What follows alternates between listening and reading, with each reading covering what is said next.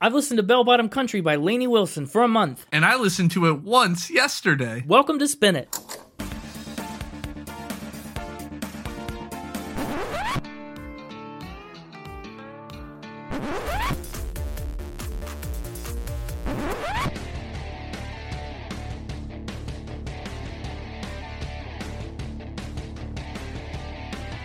Hello, everybody, and welcome back to Spin It, the record ranking podcast for people who would rather be listening to music. I'm James, and with me is the abandoned luncheonette himself, Connor. Why am I the abandoned luncheonette? I forget. I'm sure that was a thing I said. It's because I was both Hall and Oates or something. We couldn't figure out who was who. oh yeah, that's right. And so I'm the abandoned luncheonette. yeah. yeah, all covered in gravy. Anyway, we're back. That's last week. We're back for another episode, and we're back to country. Probably, I think, almost certainly the most modern country we've done. Are you Laney or are you Wilson? That's a good question. I don't really know what the difference is. You can be both. You can be Laney Wilson. I'll be the bell bottom country. Deal. Okay, well, you're doing it to yourself. How much about modern country do you know? I've asked this before, but All of it. all of it? Was this an album that you knew all of? No. Oh, I had no idea who Laney Wilson was. really? Another going in blind? Yeah. That's exciting. I'll tell you the truth. Me either. Ooh. I put this album on the schedule for an episode, sight unseen or sound unheard, I guess. But I, I mean, I knew of Lainey Wilson. I've been, you know, around country music for a long time, and I've heard her name come up a lot and come up a lot. And this year at the CMA Awards, she just won Entertainer of the Year and took home a ton of CMA awards. And I was like, wow, I want to know more. I'm going to put this on the podcast and force myself to listen to it. And so I did. And she's been on the albums of the month for a month, and what a time. So this is a new one for me, too. I'm admittedly pretty removed from the modern country scene in a lot of facets. I think I know some of the more recent songs by people who have been in country for a while, but there are a lot of new names popping up in country lately that I'm still learning about and discovering. And Laney Wilson's one of them. But yeah, you've talked in the past about how we haven't done much modern country, and I actually I think that's fairly true. And that's one of the reasons I also picked Laney Wilson. No better place to start, really. In the last couple years, she's been one of those that's just exploded onto the scene. Yeah. Let's talk about her. Let's. Laney Wilson was born in 1992 in a small town in northern Louisiana.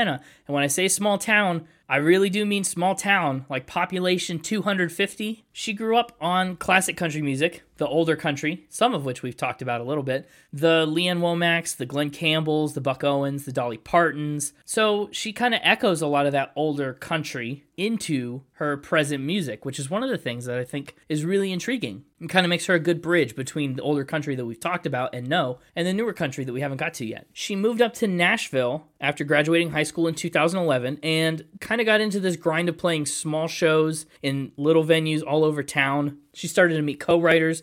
Obviously, she's writing a ton of songs. In fact, she even spent time living outside a recording studio in a camper to try and save some money, you know, to live on a tight budget. Sure. She said it taught me that this thing was not going to be easy. It taught me perseverance. And thank goodness it did. Her first record was a self titled album in 2014, not to be confused with her 2018 self titled EP. E That's a different thing altogether, I think. But the EP came after like a signing, you know, it was on a label. But in 2016, with a different record label, she released Tougher, which cracked the Billboard Top Country Albums chart and earned her a proper publishing deal with Sony ATV. That EP, the self titled EP, was her next major label debut album. It came out in 2019, and she started getting recognized as one of CMT's next women of country. Her music started getting placements in the show Yellowstone, which would eventually launch her career as an actress. And then we got Saying What I'm Thinking in early 2021, which peaked at number 40 on the country album charts, and it earned a lot of critical praise. And then in October of 2022, at this point, two years ago, Yeah. I mean, well, by the calendar, wild. I know, that's weird. Two years ago, we got her fourth and most recent studio album, Bell Bottom Country. This one's a long one that we're talking about. Bell Bottom Country is a 16 track record, and that's not really a deluxe edition. It kind of is, but kind of not. The first and the last tracks, Smell Like Smoke and New Friends, they were added on later to the digital editions. But even so, the whole record still runs less than an hour. So we get a lot of shorter, compact, like quicker tracks. Only two of them even surpassed that four minute mark, which is honestly kind of nice. You get a lot of different flavors in this 16 track record. And of course, as a songwriter, first and foremost, Lainey co wrote each song. Gotta love it. Gonna get that bonus point.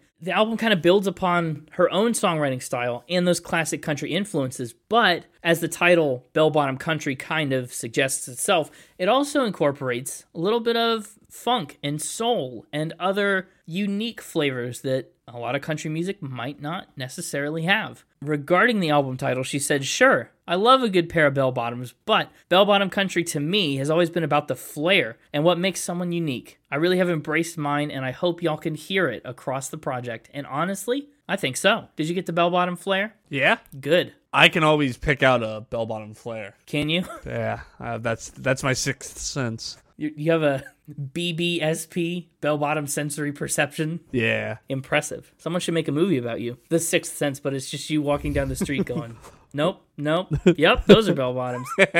bell bottom country peaked at number 51 on the Billboard 200, not just country, like the overall charts. It made its way up to number 10 on the country charts. It also hit 16 in Australia and number 3 in the UK country charts. The album also got a lot of work from a few names you might recognize, including extensive instrumentals from Jay Joyce, drums from Brad Pemberton, guitar by Molly Tuttle, and it features guitar, banjo, and mandolin contributions from Charlie Worsham. So that's really cool. And of course, like I kind of talked about at the beginning, one of the reasons I was intrigued by Lainey Wilson was just the sheer amount of awards that she's won and success that she's had so early on in her career. In 2022, she was the fourth artist ever to receive six or more CMA Award nominations as a first time nominee. The next year, she was nominated more than anybody else at the ceremony, and she picked up five wins on nine nominations. And in fact, she was actually the first solo woman to win Entertainer of the Year since Taylor Swift way back in 2009. wow. I know. She's got three CMT Music Award nominations and six Academy of Country Music Awards. She's also currently, right now, nominated for her first two Grammys Best Country Duo or Group Performance for Save Me with Jelly Roll, who's also a fantastic new name in country, by the way. Do you know Jelly Roll? No, I don't think I do. You should. But she's also nominated for a Grammy for Best Country Album for. You guessed it. It's a bell bottom country. It's Bell Bottom Country. The BBSP strikes again. Nailed it. He I knew it. always knew. He nailed it. Always knew. Yeah. So we'll know in a couple weeks whether she wins those Grammys or not. Stay tuned to our Grammy special to find out, I guess. Lainey Wilson has toured with artists like Morgan Wallen and Jason Aldean. She's also worked alongside artists like Cole Swindell and Hardy and more. Her song with Hardy, that Wait in the Truck song, was the first time I ever heard of her. I saw that song live at the CMA Awards the year prior to this. Just so cool. Such a good performance. So that's where we're at. Four albums, three EPs, a role in a blockbuster TV show, and Lainey Wilson is just getting started. So, heck yeah. How's that mixtaper doing this week? Ready for some factor spin? Hang on, I'm getting, I'm sensing something. I think he's wearing bell bottoms. Is he? How, how could I have guessed? How could I have guessed this would have happened? Well, let's get him out here. Let him, let him talk about it. Uh, yeah, I gotta hear about his new sense of style. Hey, it's me, the mixtaper. Mixtaper, how you doing? Pretty good. I hear you've got some new looks. What? How'd you hear about that? I haven't told anybody. Well, uh, little birdie told me somebody extrasensory perceived it. It's that BBSP, isn't it? Yeah, maybe a little. Researching some facts and spins about Lainey Wilson has really got me in the bell bottom mood. So I thought I'd try to try out a new style. That's great. I'm glad you're in a bell bottom mood. Honestly, I am too. I don't know if I've ever worn bell bottoms in my life, but after this album, wow, maybe I should get some bell bottoms. We could be a we could be a bell bottom podcast. I'll be sure to remember that next uh Mixtober. Oh, great. Do you think they have bell bottom bell choirs? They've got to, right? Maybe. Also, we know what bell bottoms are. What do you think a bell top would be? I don't know, but I know what my next mission is. Uh oh. Is your next your next mission should be to beat me in factor spin. Everything else can wait. That's already done. What? No. Yeah. We haven't even played yet. I have FOSSP. Factor spin sensory perception. Yeah. So you just know how every episode's gonna go. Well, that's not fair to me. In the evil scientist lab, you know, I've been cooking up a potion, a concoction, if you will, that I've drank. Made it taste like pumpkin spice. Maybe. and it's giving me FOSSP. So we'll see how it's working. I think I'm gonna win this one. All right. Well, so tell me first. Am I going to get this first fact right or wrong? FOSSP doesn't quite work that way. It's more of a generalized feeling. Oh, I wanted you to call your shot. That's dangerous. that scares me.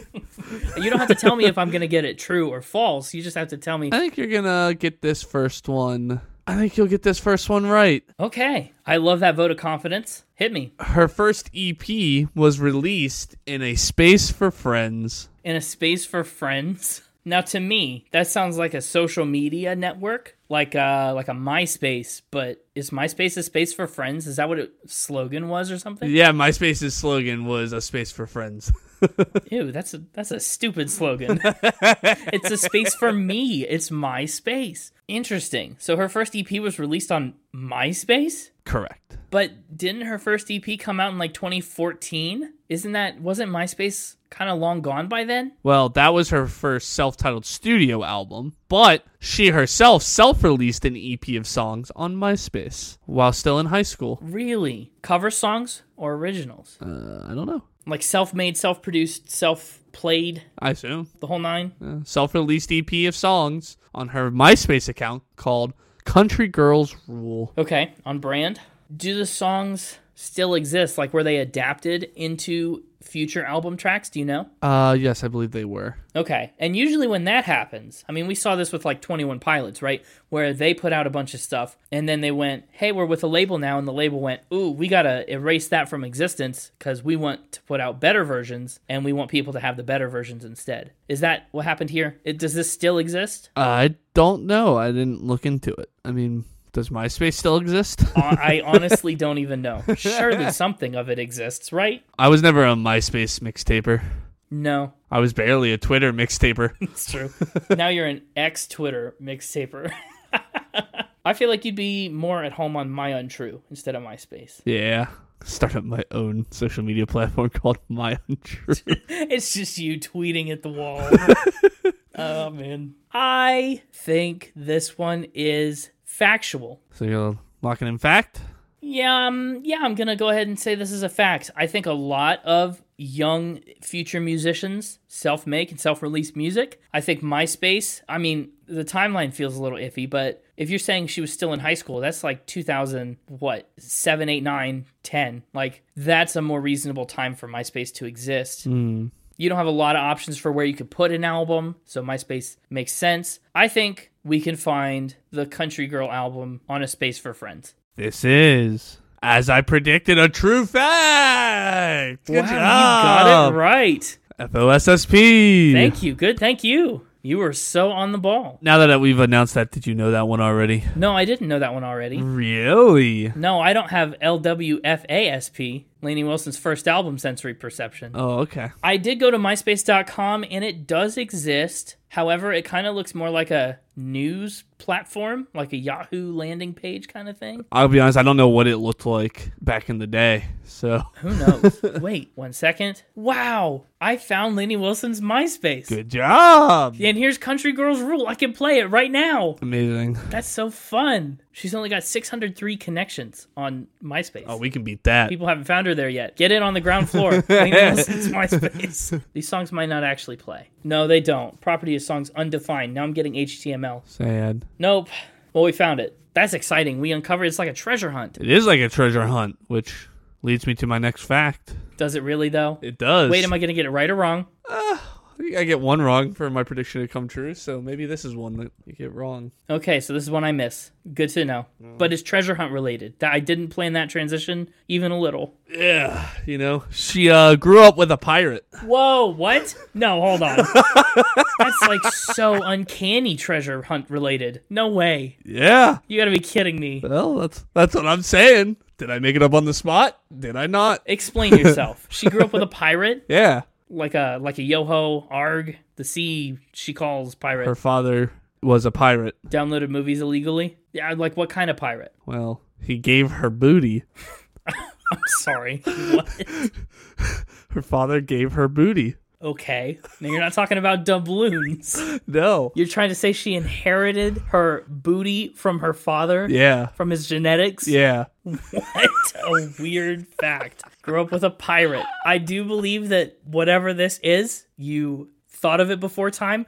Whether you meant to do the pirate thing or not until I said treasure hunt, I don't know, because that was a little bit of a ridiculous walk to get here. Yeah. She grew up with a pirate. Tell me more about Laney Wilson's dad's booty. Well, It's what everybody who clicked on this podcast came here to learn about, yeah. I'm sure. Well, you know, the m- more common turn of phrase when talking about your booty is that you got it from your mama. But Laney attributes her booty to her dad. Uh huh. Instead of those boots, it's those booties. Yeah.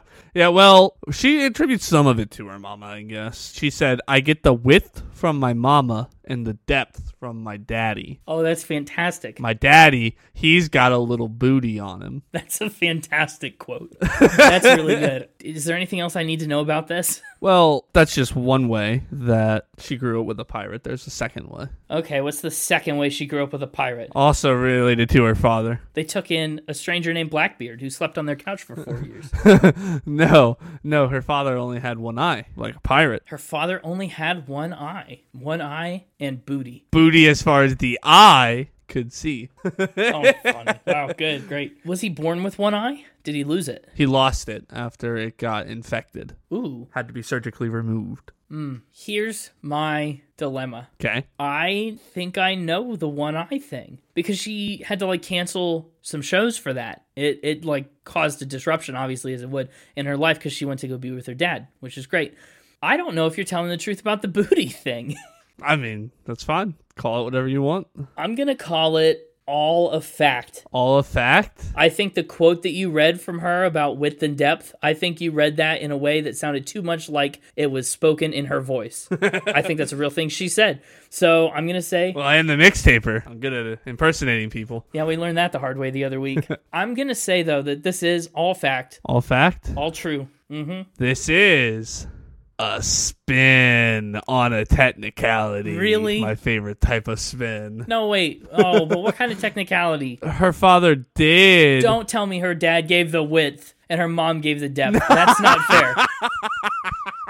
No. Okay, because that would I would not let that one slide. the beginning was true with the quote and the booty and all that jazz. The eye, while technically the father has lost his eyes, she did not grow up with an eyeless father. You gotta be So kidding she me. did not grow up with him in pirate mode. That is a more No, recent. I knew that, but I but I acknowledge that she left Tour to go help him during his surgery. Well, then why didn't you call it a spin? Because I said she grew up with a father without an eye. You you had the answer. That's so stupid. Oh wow. You said I would get it wrong and you kind of made that happen. and you did. F O S S P. That sucks. That was one of your worst technicalities in a while. Yeah, it's been a bit. But yeah, I, I hope you enjoyed that quote. Pretty great. I did. That was a good one. What's next, right or wrong? I don't know. It's so scary. So far, you're you're two for two, so you're doing all right. We'll say you get this one wrong. Oh, I'm uh, making a wrong sandwich. Wrong's in the middle. Yeah. Of course, it might be wrong on the other end too. we'll have to wait and see. Who knows? What do you think I'm gonna miss? Her dog is more famous than she is. Does it have 700 MySpace connections? Oh, man, that's funny. Thank you. Kinda, but not MySpace. Kinda. It's the same vein, you know. The, her dog's more popular on social media, just not MySpace. Yeah. w- What social media? Instagram. Instagram? Really? Yeah. What's her dog's name? Hippie May is the dog's name. Hippie May. Yeah. Okay. What kind of content is on this dog Instagram? pictures of the dog on Hippie May Wilson is the is the handle, and it's just pictures of Hippie May, a very cute uh, French bulldog. Fri oh, that is cute. What's the disparity between their social media accounts? Like how how many followers does a dog have versus how many does she have? Well, I thought you might ask this question, so let's play our newest Spin a Game Show. Guess gosh. that Oh, Instagram no. follower. I don't like that because I'm gonna be so wrong. How many Instagram followers do you think Lainey Wilson has? Oh my gosh. I don't know. She's pretty popular in country music, but I don't know how many country music people regularly use Instagram or or what. It's got a lot of digits. I'm thinking we're in the 1.6 million range. Okay, okay, you're not too far off. Okay. I'm going to guess the dog then. Okay, Probably is in the ballpark of oh my gosh, what 2.1? Why would you follow the dog and not her? That's what I don't know. But okay, maybe people found the dog and don't know it's hers. Don't know. I'm gonna say 2.1 for Hippie May. Okay, okay, yeah, not not too far off. According to Instagram, Laney Wilson has two million followers. Oh man, I was close. Yeah, and Hippie May two point six. Oh, so if you add uh 0.5 to each of my answers, I'm really close. Oh, I guess yeah, you were just half a million off both times. Well, at the end, when you put it like that, it does sound kind of like a lot. but still, that's wild. I'm going to say this one is. Oh, uh, Hippie May Wilson's bio just says owner of that bitch at Laney Wilson Music. That makes sense. that's, that's pretty good. I think this is a risky one to come on and lie about Okay, why? because this is all very publicly available information. It's only risky if I think you know how many Instagram followers Hippie May has, but okay. It's true. But you don't know what I know. That's true. And usually, when you don't know what I know, you try and steer clear of it. He's working the game. Ah. What's your answer, big boy? You predicted I'd get it wrong. I think this is true. I think the dog's more popular. I don't know why that makes any sense, I mean, it's a dog. but a lot of people follow and like dog Instagrams. I think dogs in general are more popular than humans. I mean, that may be. I, you might be right. We just talked three weeks ago about Monkey Boo, a monkey that's more popular than I am on Instagram. So, Yeah, no, don't worry. Whether or not this is true or not, the dog is more popular than either you or I. so don't worry about that. touche. This is a spin. Wait, no! Ah!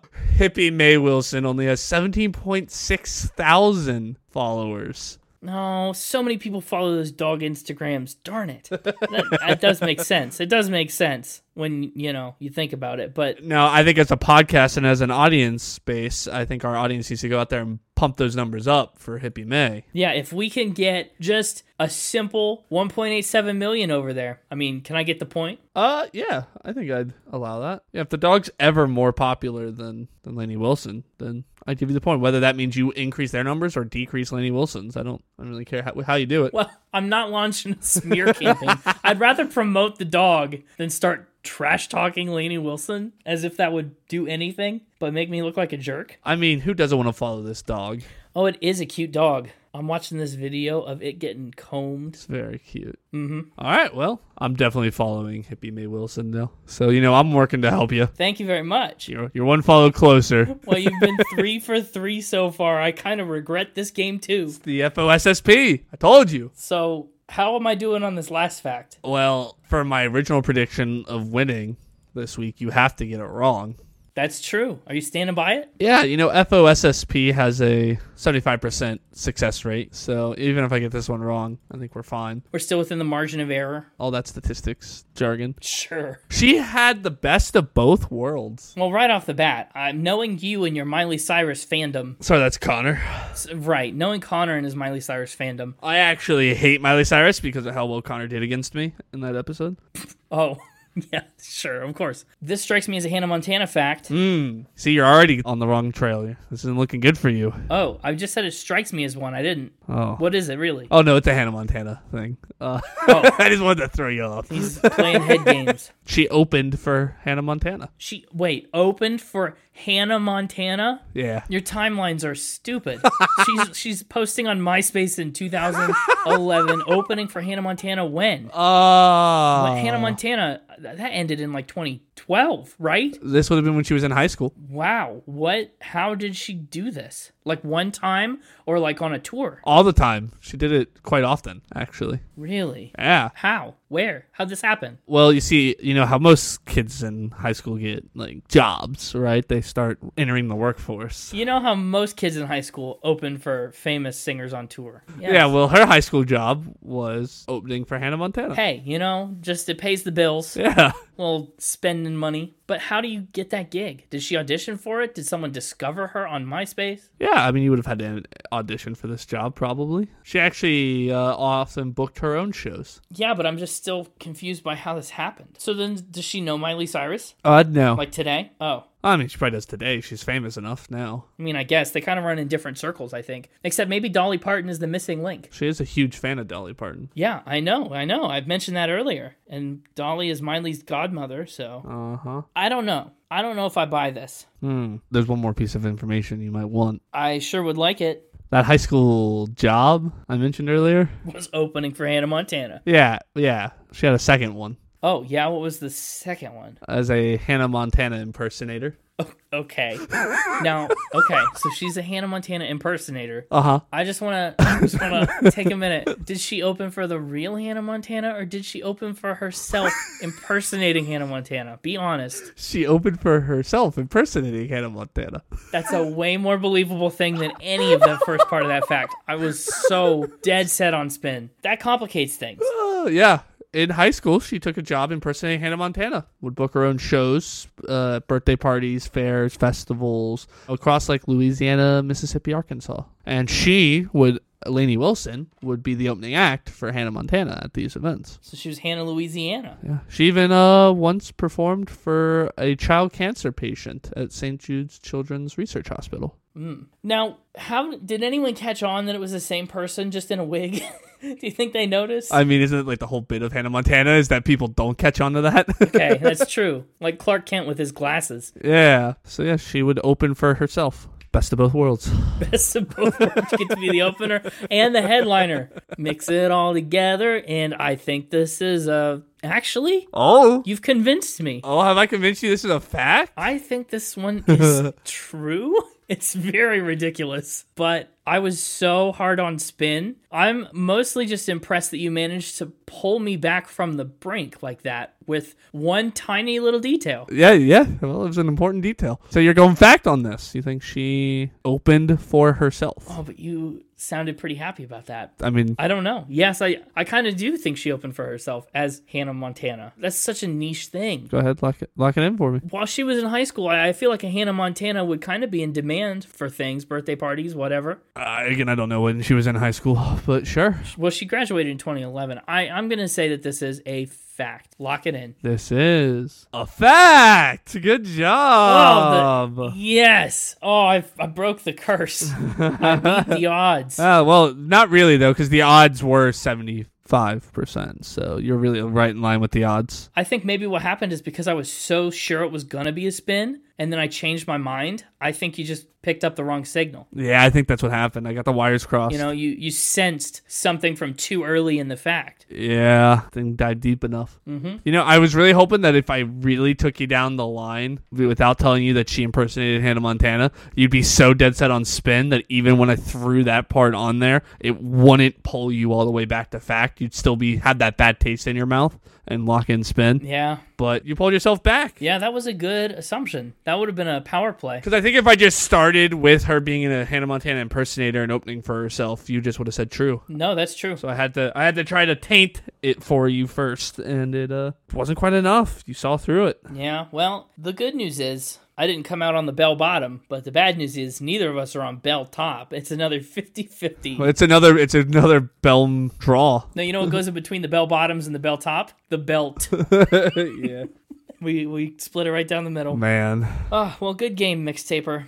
That was a lot of fun. Thank you. I'm I'm glad you enjoyed that round. I'm glad too. Well, I'll be back again next week You sure will, with your heart like a truck. for another exciting round of Factor Spin. Now we're cooking with grease. Goodbye, mixtaper. Yeah. And welcome back to Connor, the bell bottom. Can I be the Bill Top? You gave yourself the bell bottom title at the beginning of the episode. Yeah, th- that was that was before you turned it into like a bad thing by insinuating the existence of a bell top. Well, I think bell bottom implies that bell top can exist. Yeah, I guess it was more the fact that you like in Factor Spin referred to losing as bell bottom and winning as bell top. That makes me want to be the bell top now. And otherwise, you're really just calling me a loser.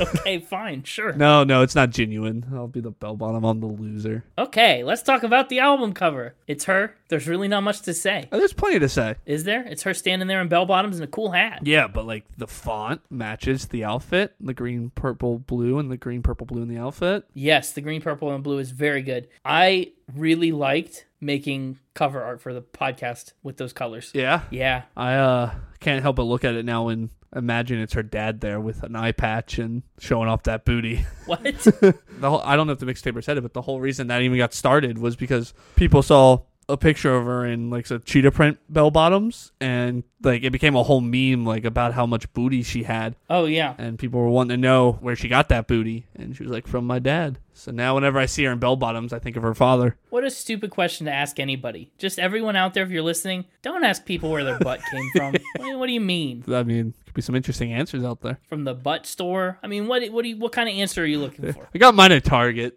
Is it butts are us? I don't know. Best butt? Can we give? No. Stop there. Ah, that's funny. that was some BPSP right there. Oh, Man, man. I think it's time to jump into the first track. I suppose it is. How do we go anywhere but somewhere different after that? Up first, we got 16 of them. We kind of got to roll. Yeah, we do. Up first is Smell Like Smoke. Smell Like Smoke surprised me. Yeah. I think one of the things I noticed right away is that Laney Wilson has a knack for turns of phrases. You see it in so many of these titles and hooks for these songs. You think it means one thing, you think she's taking it in one direction, and then we hard pivot in a different direction. And Smell Like Smoke is exactly the perfect example of that. She says, If I smell like alcohol, it's because I've been drinking. If I look exhausted, it's because I've been out all night. If I smell like smoke, it's not because I've been smoking, it's because I've been through hell, Yeah. which is such a clever twist. she uh really knows how to use a butt. like in a sentence. Yeah. yeah, yeah. I mean, that butt has a lot of power, you know?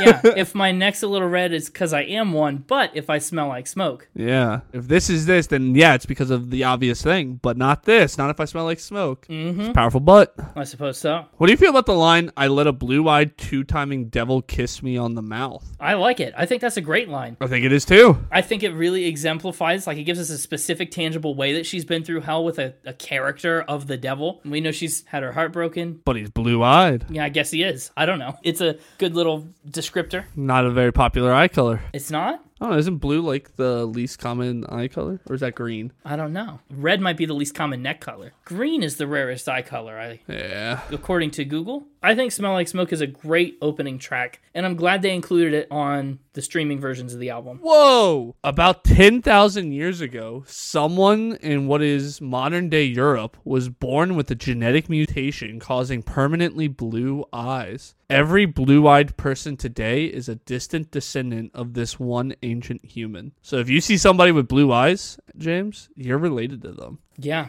Wild. just like that devil. I'm related to that devil. You're related to the devil that kissed Lenny Wilson on the mouth? Yeah, we don't talk.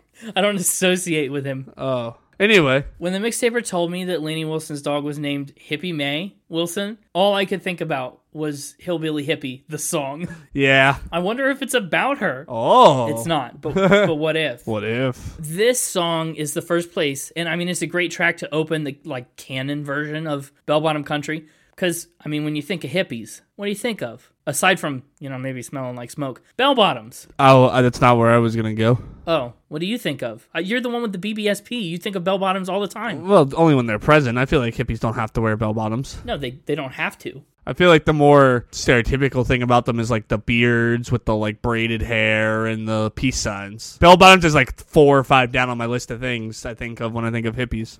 on your list of hippie things yeah, okay my hippie thing list is quite large. i'm sure well this song combines the the hillbilly and the hippie into one kind of countrified hippie song I like the instrumentation on this one. Yeah. I like the drums on Hillbilly Hippie is one thing that jumps out at me every time I listen to it. Wow. For once, I was gonna like actually talk about the guitar, especially at the end of the first chorus when it transitions to that second verse. The, the guitar does a really fun thing. It does have some fun lead guitar too. You're right. You're the guy that like never shuts up about the guitar, and the one time I was actually about to talk about it, you pivoted the drums on me.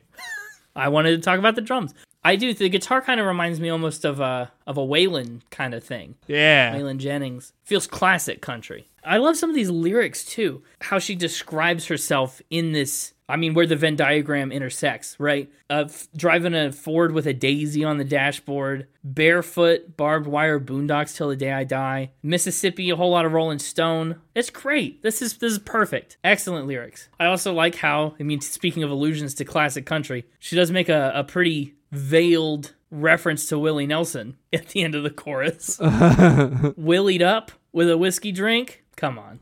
yeah. I like the pace of this song. I think it's got a good kick to it. It doesn't feel like too fast, but it's definitely got a drive to it that I really like. Good high energy start to the album. Yeah. And that energy continues with Road Runner. Interesting song. Road Runner just caught me off guard for some reason when I put this album on for the first time. How so? I don't know. I think it's because of the way that it starts It's softer, maybe not necessarily slower, but just scaled back a lot. And then we kind of kick into the road running once we get to that chorus. Sure. I like that a lot. That dynamic contrast is cool. I also was struck by a lot of the production on this one, how they kind of mess with her vocals on that ah ooh part, and they just kind of loop that and loop that and loop that in a lot of really interesting places. It gets stuck in your head It does. which is funny because at first I didn't like it when I like the very first time I heard it, I wasn't a fan, and then it just got stuck in my head, and now it's like one of the things I remember most and most fondly from this album. Interesting. I know I actually like Roadrunner a lot. I like how fast paced it is on the chorus. It really picks up speed. Towards the end, You're right. the the early choruses kind of keep this like head bobbing kind of feel, but then on the end we we really hit the gas and run down the road. yeah. it also reminds me of Wile E. Coyote and like Looney Tunes Roadrunner, Meet Me, and all that. I think it's meant to. Do you think? I don't know. I mean, uh, it's f- a fast paced song with Roadrunner in it. I don't know. I think the Roadrunner is called a Roadrunner because it's fast and runs along the road. Right. But I mean, a song that has Roadrunner in it that, that goes fast, I think is naturally going to bring up those feelings. Those feelings about the road. okay. You don't have intense feelings about the road. No, I, I don't think I do. oh, you're missing out. Look, I'm not gonna I'm not here to yuck your yum. I really just like a lot of these pedal to the metal burning rubber off my Bridgestones. It's clever. I want to taste your cowboy kiss, but in a different state. Grab your boots made for the highway. There's just so much packed into this roller coaster of a song. It's another song, honestly. Maybe that's just what got me on this whole album. Another song where I really like the drum work. yeah, apparently you were a big fan of the drums on this one. I must have been. I'll tell you where I wasn't a big fan of drums Okay. and was, in fact, a big fan of absolutely everything else. Watermelon Moonshine. Watermelon Moonshine's a good one. I think the song would be worse off if it had too many drums. Watermelon Moonshine, oh, I love. Although, I gotta say, it's a very strawberry wine kind of song. It's got the same nostalgia, a lot of the same, like, straight up themes, honestly.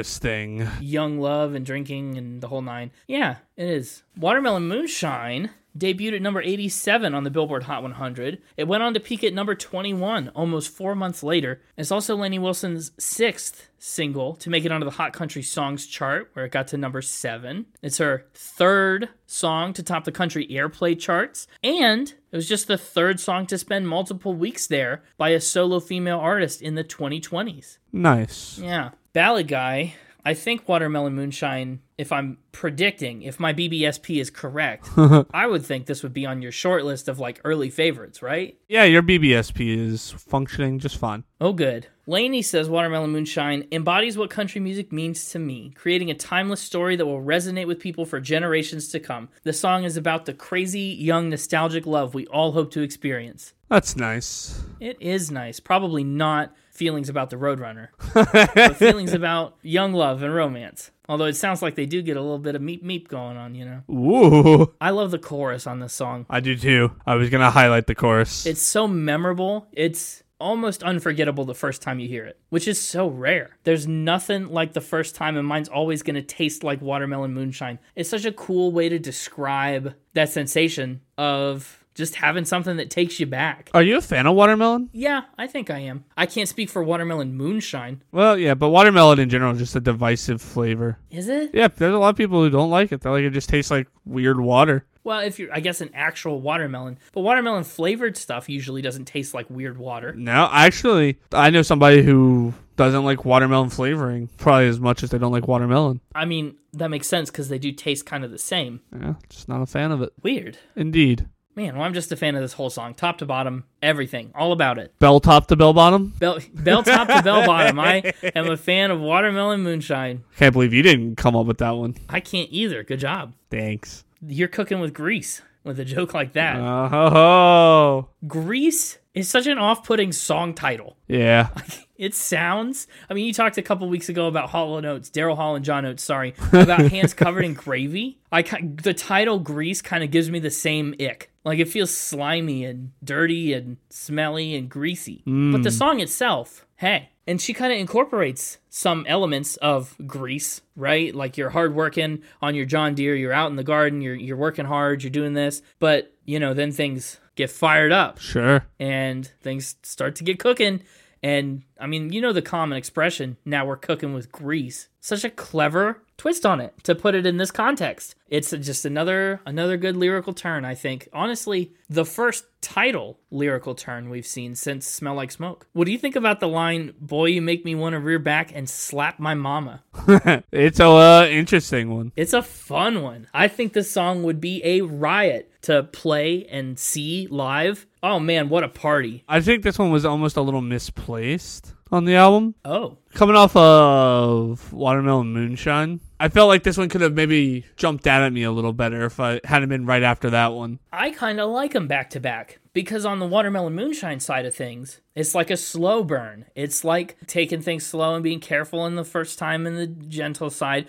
Sure. This side is like, woo, 400 degrees. You know what I mean? it's like intense and like emotional, but in a different kind of way, but with the same kind of situation. I mean, I, I like it just fine. I just felt like I could have liked it a little more. Okay, fair enough. That's totally within your jurisdiction. If you decide to like it a little more, you can. Thank you for allowing me that. You're welcome. Up next is another great lyrical turn of phrase in the title, but honestly, I do think it's kind of on the weaker end of the album, and that's Weekend. Yeah. A little bit. Weekend, she talks about, I mean, you really get what the song's about in the chorus. Yeah. Everybody wants somebody on the weekend. You go you want to go to the bar, you want to have a good time and have a drink. You know, you, you think you're hungover from the weekend of partying and living it up, but you're really feeling weak at the the weak end of a heartbreak to over explain it. I think it's a really great twist on the phrase weekend and the double meaning. Is there a strong end of a heartbreak? I don't know. But I love that she's visualized and thought of it like that and twisted it in a way to fit it into this context. Yeah. But I just don't like the feel of the song. Okay, I knew there was a butt coming. I could sense it. It's there was. And it's just that I think this song kind of feels like watermelon moonshine light a little bit. Oh, okay. As just in terms of its sound and its flow, it's not as captivating, it's not as catchy, and it's so close to Watermelon Moonshine on the album. I almost can't help but compare them. But I mean, lyrically, can't fault it. You you want a neon bad decision you can leave with? Wow. I don't know. I would put it personally on my back half of the album, maybe back third. Oh, wow. I kind of liked it, though. I didn't have that problem. Yeah, I don't think most people do. I wonder if people listen to it as a single, you know what I mean, just on its own. In the context of the album, I think there's a lot of stuff here that I like better. Huh. but on its own it's not inherently like so bad Fair enough. up next i mean we're kind of on a ballad stretch of the album if you skip over greece me you and jesus is another slow song another weekend kind of a song but not weak i, I think this is better than weekend it's a step back up and it's interesting because it's another song about a relationship that she's in but it's one she's happy and one where she feels like she can trust this guy with all kinds of stuff and everything. The people that can hear her problems and she could be open and fully herself with are, I mean, herself, this guy, and Jesus. That's a short list. That is a pretty short list. I think the structure of the song is interesting because the first verse, I mean, she treats it like a confessional, right? She talks about this is what's true about me and this is also what's true about me and and this and this. And then we kind of get like a like that gets put in brackets with the pre-chorus and she says, "That's the kind of dirt I save for the man upstairs." And I go, "Oh, that's why you're telling me that." like the pre-chorus is where we start to get a reason for why she just said all that Yeah, you're kind of right. yeah, it's a little bit of an interesting structure. I don't know how to feel about it. We don't get introduced to the main characters of the song until the second half of the pre-chorus. Also interesting, I mean inherently by publishing this song and putting it out there, it's like me, you, Jesus and everyone else. 2 million other people. It's true. But I like it. I think it's a great song. It's a really nice song in the middle. And it's such a she strikes this middle line, that hillbilly hippie line, right? Where one half is rowdy and raucous and the other half is like straight line, like good girl kind of stuff. And I think that contrast is very clear in the difference between Me, You and Jesus and Hold My Halo. Yeah, it is. A song deliberately about walking off the good path and breaking expectations. I love this song too. Clever. You know, everyone goes hold my earrings or whatever before a fight. Hold my halo because I'm about to do some bad stuff. Hold my beer, hold my whatever. Like it evokes so much just with that little hold my. It's such a good phrase. it is. It's a great phrase. Now, what do we feel about the line? Gonna pour me a drink, pour my ass in 'em." What does that mean? I don't know. I don't know. Into the denim? Well, you're breaking out of the denim. No, you break out the denim from your closet to put it on. Oh, uh, you're right. You're right. You're right. You're right. Good girl's gotta break out the denim. So yeah, you're pouring that booty into the denim, I guess. I don't know. I thought about that too. I don't know how that line works. But this song I like the structure of because we start on the straight and narrow. You know, I've been trying to please everybody. I've been working really hard. I've been, you know, doing all I can and going at it 24 7, just trying to be great and perfect and everything. And then we get just this little bit of Lord knows it ain't no crime at the end. And then we bust out into the I'm gonna party. I'm gonna cut loose. I'm leaving lipstick red on a solo. I got it. Hold my halo Yeah. tell that angel inside of me to hide her wings and lay low? Come on. Certified poetry. Oh, okay. At first when you said that, I was like, oh, did you not like that? No, come on, like, come on. Not come on, like, come on. gotcha. I'm just a little confused. No, I like that. That was good. Hold My Halo is one of my favorites from this album. It's a very interesting kind of track. Let me ask you something. Go ahead. What's your heart like? A bell bottom. You got a bell bottom heart? Yeah. Or did you did you want me to say truck there? I didn't want you to say truck. I just really genuinely want to know. Like, if you were going to make a metaphor for yourself, what's your heart like? Oh, maybe I should go with something happier if I'm making it for myself. Oh, sorry. I guess it's a simile because it says like. Yeah. Well, anyway, it doesn't matter what your heart's like. Laney Will's heart is like a truck. Heck yeah. What a track. Heck yeah. Heart Like a Truck was the album's first single.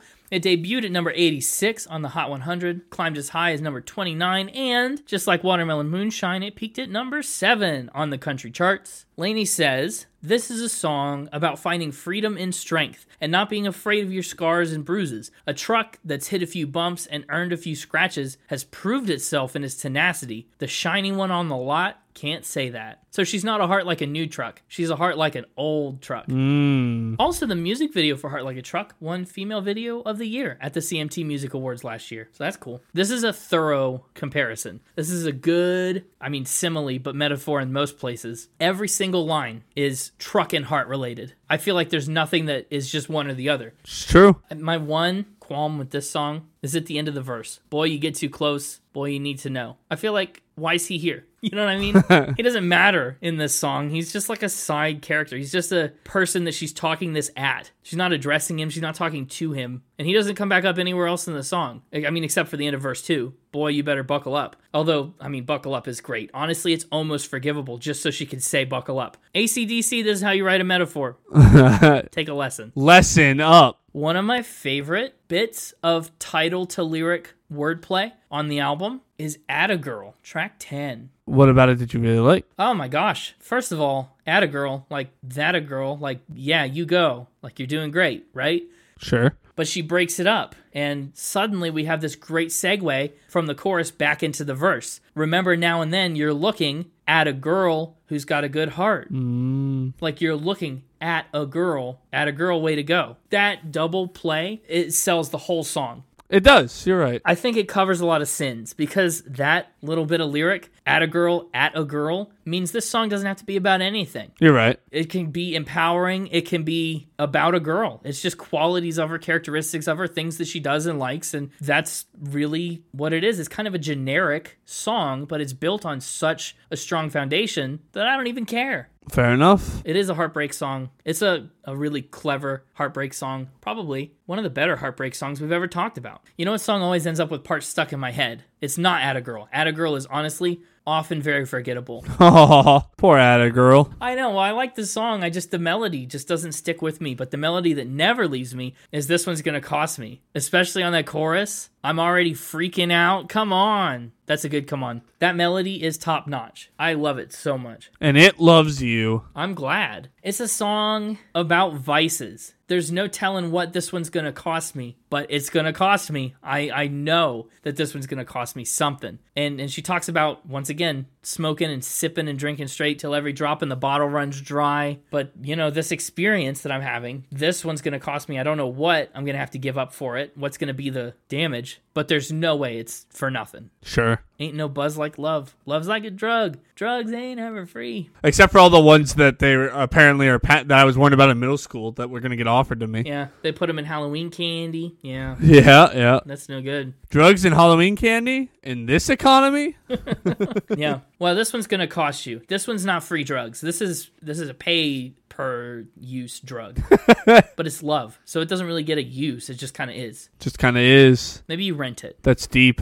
Yeah. Up next is a song for the pirate himself. Those boots, those booties.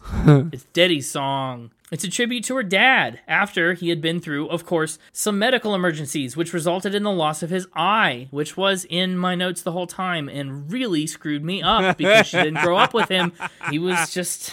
We just had it happen later. Super legitimate that win. Yep. Super legitimate. Yeah. Anyway, those boots. What'd you think about those boots? I think it's another one that would be high on your list if my BBSP is correct because Because it's like one of those cute little tribute songs that I think you kind of tend to lean towards. why do I lean towards cute tribute songs? You just do. I mean, it's a very Barry Manilow, Michael Bublé song kind of thing to do. This song is specifically about you. He never wrote a Linda song. I remember it. I I mean, remember it well. I said I liked I uh, never wrote a Linda song, but it wasn't like my favorite or anything. No. Well, what'd you think of those boots? That's the real question. Well, now I don't want to say. What? That's why we're here. What? If you're just gonna stereotype me like that, box me into a corner. The mixtaper predicted all my facts or spins. I don't even get to predict one of your songs. Well, that's because he's a dastard. Did you like it or not? Oh yeah, no, I loved it. Okay, good. That's what I thought. it tells a story. That's what's fun about this one is it puts us in well her boots, and we get to walk with her through life as a child, growing up with the pirate. I should just call him her dad. It- growing up with her dad. You got me doing this pirate thing. It's not accurate. it's funny though. I know it is. Yeah, it's so good too. Another twist because she talks about how her dad has these literal physical boots that he wears, that she takes to him, that he walks around the house in, that drive Fords, and like very vivid descriptions of his actual physical boots. And then she talks about the metaphorical boots that he wore, the the role that he played in her life, and how hard it's going to be to find someone who can measure up to that standard and fill those boots. Oh, wow. It's clever. Incredibly so. I can't believe in its Spotify plays ranking on the album. It's so low. What's wrong with you, Laney Wilson fans? Listen more. Yeah, I enjoyed it for what that's worth. I did too. And I love that harmony on the chorus. It's nice and sing songy, jaunty. It is very jaunty. Really great. That's a good word for it. Yeah, I think so. Live Off is kind of another weird title. Live Off gives me Grease vibes. I, like I read that title and I go, "What?" right? You know what I mean? It doesn't inherently make any sense as a phrase. But she puts it in that double context thing again, where I live off of this and that. This is what keeps me going. This is what my life is like. But then, you know, you can love it, you can hate it. It really doesn't matter to me because I'm never going to change. I'm never going to turn the way I live off, which is, again, a very unique phrase, one that she's invented, but I think it lands. It didn't land as well as some of her other. Fr- I think this is a weaker phrase. It is, but I think that's because she did make it up. yeah, I think that's because no one in the world before Lainey Wilson ever said, I'm going to turn the way I live off. fair enough. and now that she said it, I like it, but I think it just takes some adjustment to figure out what the heck that is. Bourbon on Sonic Ice, though, is a great image. It is. And it's another instance where, I mean, so much of this album is built around songs that show her personality very clearly. I mean, Those Boots is a straight look into her past, Heart Like a Truck, Watermelon Moonshine. Like, you get the sense that a lot of this album is rooted deeply in personal experience for her. And I think Live Off, obviously, is no exception, but also it shows very clearly that line between hillbilly and hippie, that, that space between bell bottom and country, once more. Thought you were about to be like, it's no exception, but it's an exception. No, it is not. You know, a song that actually was a big-ish kind of letdown for me Whoa. was Wildflowers and Wild Horses. Why was it a letdown? Well, it was the third single from the album, and people seemed to like it. I'd heard a lot about it. She performed it live at the CMA Awards this past year. Sorry, that was really funny. What? You're just like, I said, why was it such a letdown? You went, well, because people like it. No, I was getting there. I was getting there. I thought it was, you know, the big popular song. I was excited to listen to it and hear what was up, and it just it was okay. it was okay. She decides to take it a little more Western in this one, as she says. Shows the Western side, takes me back to my childhood, to my roots. She says she's from five generations of farmers in Northeast Louisiana, and I always compare farming to the music business. You get up every day to do the same thing. You have good years, you have bad years, but you keep on blazing that trail, which is an interesting comparison, I suppose. I just don't know if I like the Western bit of it. Really? No, something about hanging around in that minor key. It feels kind of out of place on this album. Oh, but I liked the minor key. No. I actually thought this one lived up to the hype that I didn't know about. And you didn't know it had hype. Yeah, I was gonna say. You said you didn't know who Laney Wilson was. Uh, if you're saying it was super popular, I'm saying I understand why. Touche. I mean, I get it. I get it, but I don't. It doesn't have that same pizzazz for me personally. Interesting. Yeah. It does definitely sound like a western. It sounds like it should be in a cowboy movie. It like th- I can see where she fits perfectly into Yellowstone if she's writing music like this. Love the title. And I also love the drums again. I don't know what it is about this album. Crushing it. Everywhere the drums are, they're pretty great. This was another one I thought the guitar stood out on. Yeah, it does. It's got that low end. I think I'm a low end guitar guy. And then there's that guitar solo it has after I think the second chorus. Yeah, I think so. I'm a fan of the, I mean, for lack of a better word, the drums that sound like a train. Yes. I love that. And this song crushes it. But you're right, there's some cool guitars, some cool dobro bits in there. You could just hear it. It's the album's last little fast paced kind of song, which I do like. One last little kind of upturn towards the end. Indeed. And up next, last on the regular album, but penultimately on the digital streaming edition, a song you may have recognized. What's up? Parentheses. What's going on? Uh, not much. What's up with you? Oh, I'm talking about Laney Wilson's cover of What's Up, What's Going On. Why should I recognize this one? Because it was a very popular song. Do you know the song? What? Uh, no. No, really. I don't think I know it. Really. It was a surprise to me to hear this song on here. This song is a cover of a song simply called What's Up by American rock band Four Non Blondes. They made the original back in 1993. It's from their one and only album, Bigger, Better, Faster, More, and then there was no more. Sad. I know. The song spent 59 weeks on the charts back in the day. It was a hit. It was a one hit wonder kind of situation. Huh. Yeah, I assumed you would know it. I don't think I did. Oh, well, okay. What did you think of it hearing it countryfied the first time? It was okay. Yeah, I think that's fair. It's an interesting choice, isn't it? On an album that she's entirely written and that's so, so her, right? It is very her. I'm kind of curious as to why she chose to include any cover, but also this cover specifically. She does it well. She sings the crap out of it. Yeah. Wow. But it's just interesting. Maybe she just likes the song. I don't know. Do I get all my picks this week? Are we good? Um, are we settled up? No. I don't. You took too many from Florence. So how many more do I owe? This is your last week missing one. Would the bank like to give me an extension on my loan? You mean, would you like to swap out a pick next week to get your pick back this week? Uh, yeah, yeah, I would. It's unprecedented, but I'll allow it. Sure, why not? This is our podcast. There are rules, but we make them. The bank concedes. anyway, we'll get to your actual picks in just a moment. We still have one more track left. Yeah, yeah, yeah, yeah. Of course. But that makes me curious as to whether you're considering what's up as a part of your potential. no, I'm not gonna say. I just we're getting close to that point, so I started thinking about it, and I realized I had four songs written down, and when wasn't sure if I earned all four of those. Gotcha. well, to be honest, I'm glad you weren't considering what's up for that slot. I don't think it deserves it on this album. On an album of 16 tracks, there are at least 12 better tracks than what's up. Dang. Well, there are. I don't I haven't counted it out specifically, but I gave myself a little wiggle room by saying 12. Fair enough. Up last is New Friends. I'm honestly lukewarm about new friends. I was really, really glad they added Smell Like Smoke to the streaming version of the album. I'm apathetic about new friends. It could have been a single, it could have been on something else. Take it or leave it. Sounds like you're leaving it. I maybe would leave it. It's a longer, shorter album. Under an hour, but over 55 minutes. And cutting New Friends would pare it down to a more kind of reasonable level. I don't know. But New Friends is all about how she's faring after a breakup. All her friends, you know, laughing with the TV, talking to the walls, singing to the radio, like all these things that aren't friends.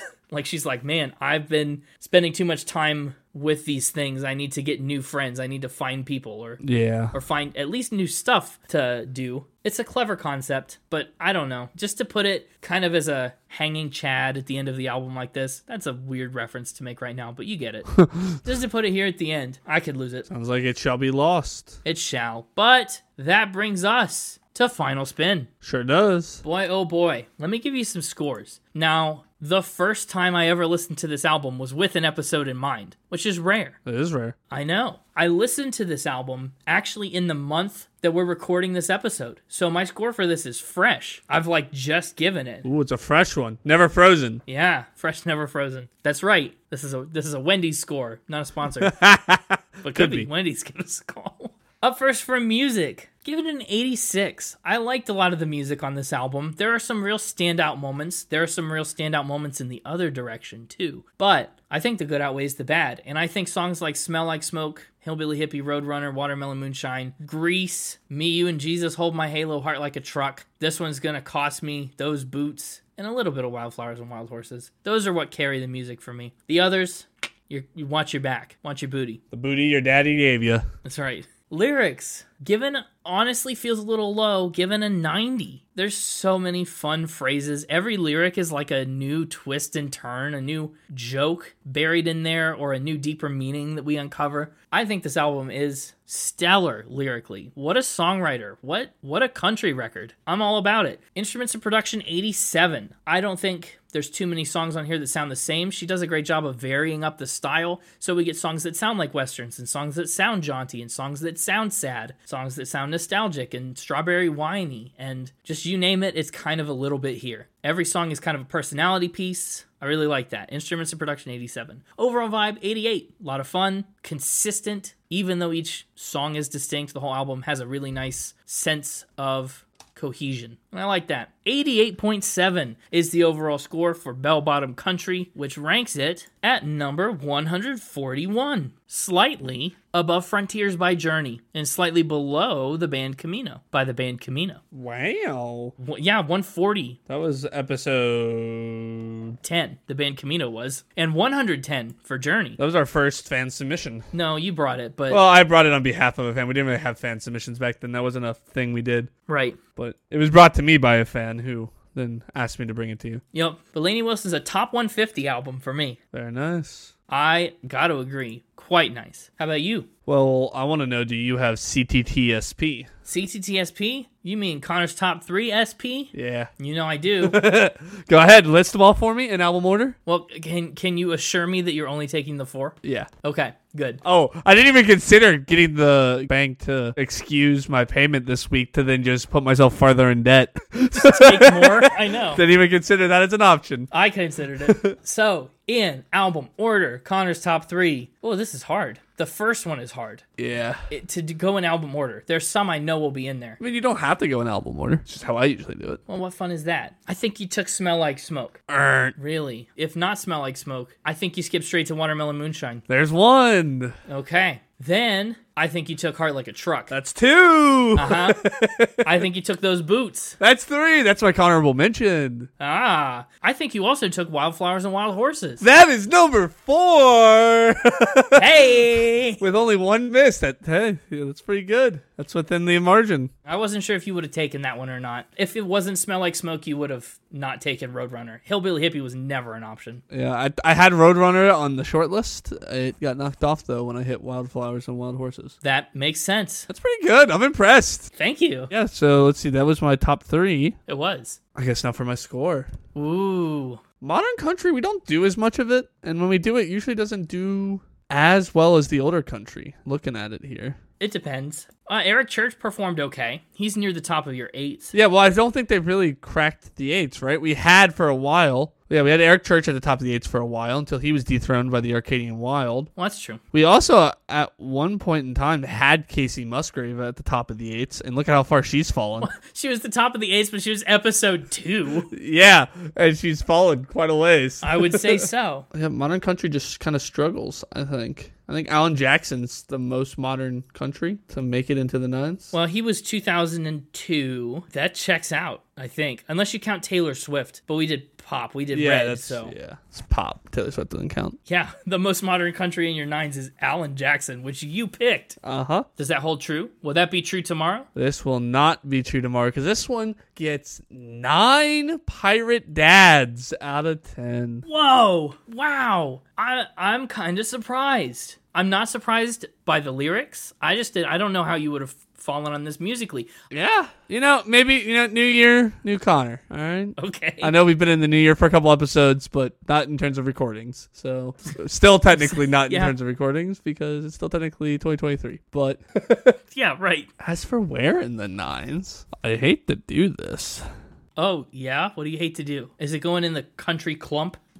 It's going in the country clump, which I hate to do because Whoa. I, I feel like something needs to break the clump. Oh, I don't know why I called it the country clump when country club is already a really good. I thought you were gonna call it country club, and then you said clump, so I was mid sentence and my brain registered you said clump and had to like correct itself on the fly. Well, I like country. It's the country club down there of all your country songs in the nines. There's so many, There's so many. but it's going with them. It is, and it's going right below Alan Jackson's Drive. Ooh, edging out Johnny Cash, Emmylou Harris. Well, and that's really it from country. It's going in the middle. Yeah, It's the sixth member of the country club. mid clump. So why'd you hate to do that? I don't know. I just feel like something needs to break up, break the club. Feel bad clumping them all up like that. Oh yeah, you hate to put it with the club. That's fair. I liked it. I actually, ca- I, like I said, I really found myself enjoying the instrumentation on this one, which caused me. I know you break instrumentation and music separate. I have a hard time doing that. You don't have that luxury. And so I think the instrumentation made me like the music. And then, like, you- we talked about all episode, her songwriting, her ability to turn a phrase, as I think you said, I did. is is pretty good. Go with butts. Good with butts. The,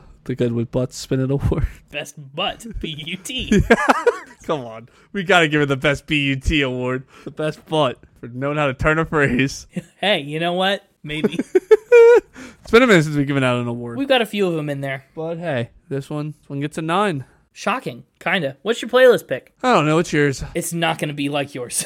I think we'll be on separate parts of this album. Really? Yeah, the closest to overlapping we'd probably have, well, maybe not. I don't know. The only one I would be like, uh, really, is Wildflowers and Wild Horses from year three. Yeah. Well, I got a couple in my head. Um, I'd be okay going either way on. So I kind of just want to see what you're adamant about, and then I'll pick a leftover. Well, if I were picking two for myself, I would go Roadrunner and Watermelon Moonshine. Oh, you're gonna go road? You thinking you're gonna go Roadrunner? Not if Watermelon Moonshine isn't the one you take. Well, it wasn't in my top two that I was kind of indifferent on. what are you? Just well, just pick one. I'm listening to both of them. Hang on. We can negotiate later. I just need to know where your head's at. It's not that I was trying to negotiate. I'm just trying to figure out which one of the two. I'm gonna pick one of these two, regardless. Hmm. Yeah. Okay. You know what? I think I've got mine. I was looking at Heart Like a Truck and Wildflowers and Wild Horses, but I know you don't really care for Wildflowers and Wild Horses. I mean, I do like it. So, I just I would take other stuff on this album ahead of it. so I think I, maybe I would take Heart Like a Truck then. Okay. But then that you're between Roadrunner and Watermelon Moonshine. Guess we're kind of just on opposite ends of this album. I, I told you. I'll take Roadrunner. I didn't think it got enough love. Wow. Well, it gives us a little bit of that faster side of the album, but still kind of keeps a lot of the heart of it there. I think to take Watermelon Moonshine and Heart Like a Truck is to lean doubly into the ballad type songs. Now I'm listening to Watermelon Moonshine to make sure I'm not. Hmm. You felt like heart like Oh, a you truck. talked You, me said into it. what now? You talk me into it. I can go for Watermelon Moonshine and Heart Like a Truck. Okay, is heart like a truck the one you felt was a watered down Watermelon Moonshine though? No, that was Weekend. Okay, It was on the weekend of Watermelon Moonshine. But just no, it almost wasn't. yeah, because heart like a truck has that really nice guitar solo at like the two minute mark. Yeah, I think heart like a truck is my pick. She just smashes the crap out of that long note. Yeah. Oh, I love it. It's good. All right, so what'd you pick on? Did you did you go Watermelon Moonshine? Is that what you ended up doing? Yeah, we'll do it. All right, cool. Watermelon. I like that you like you convinced me. I didn't really do anything.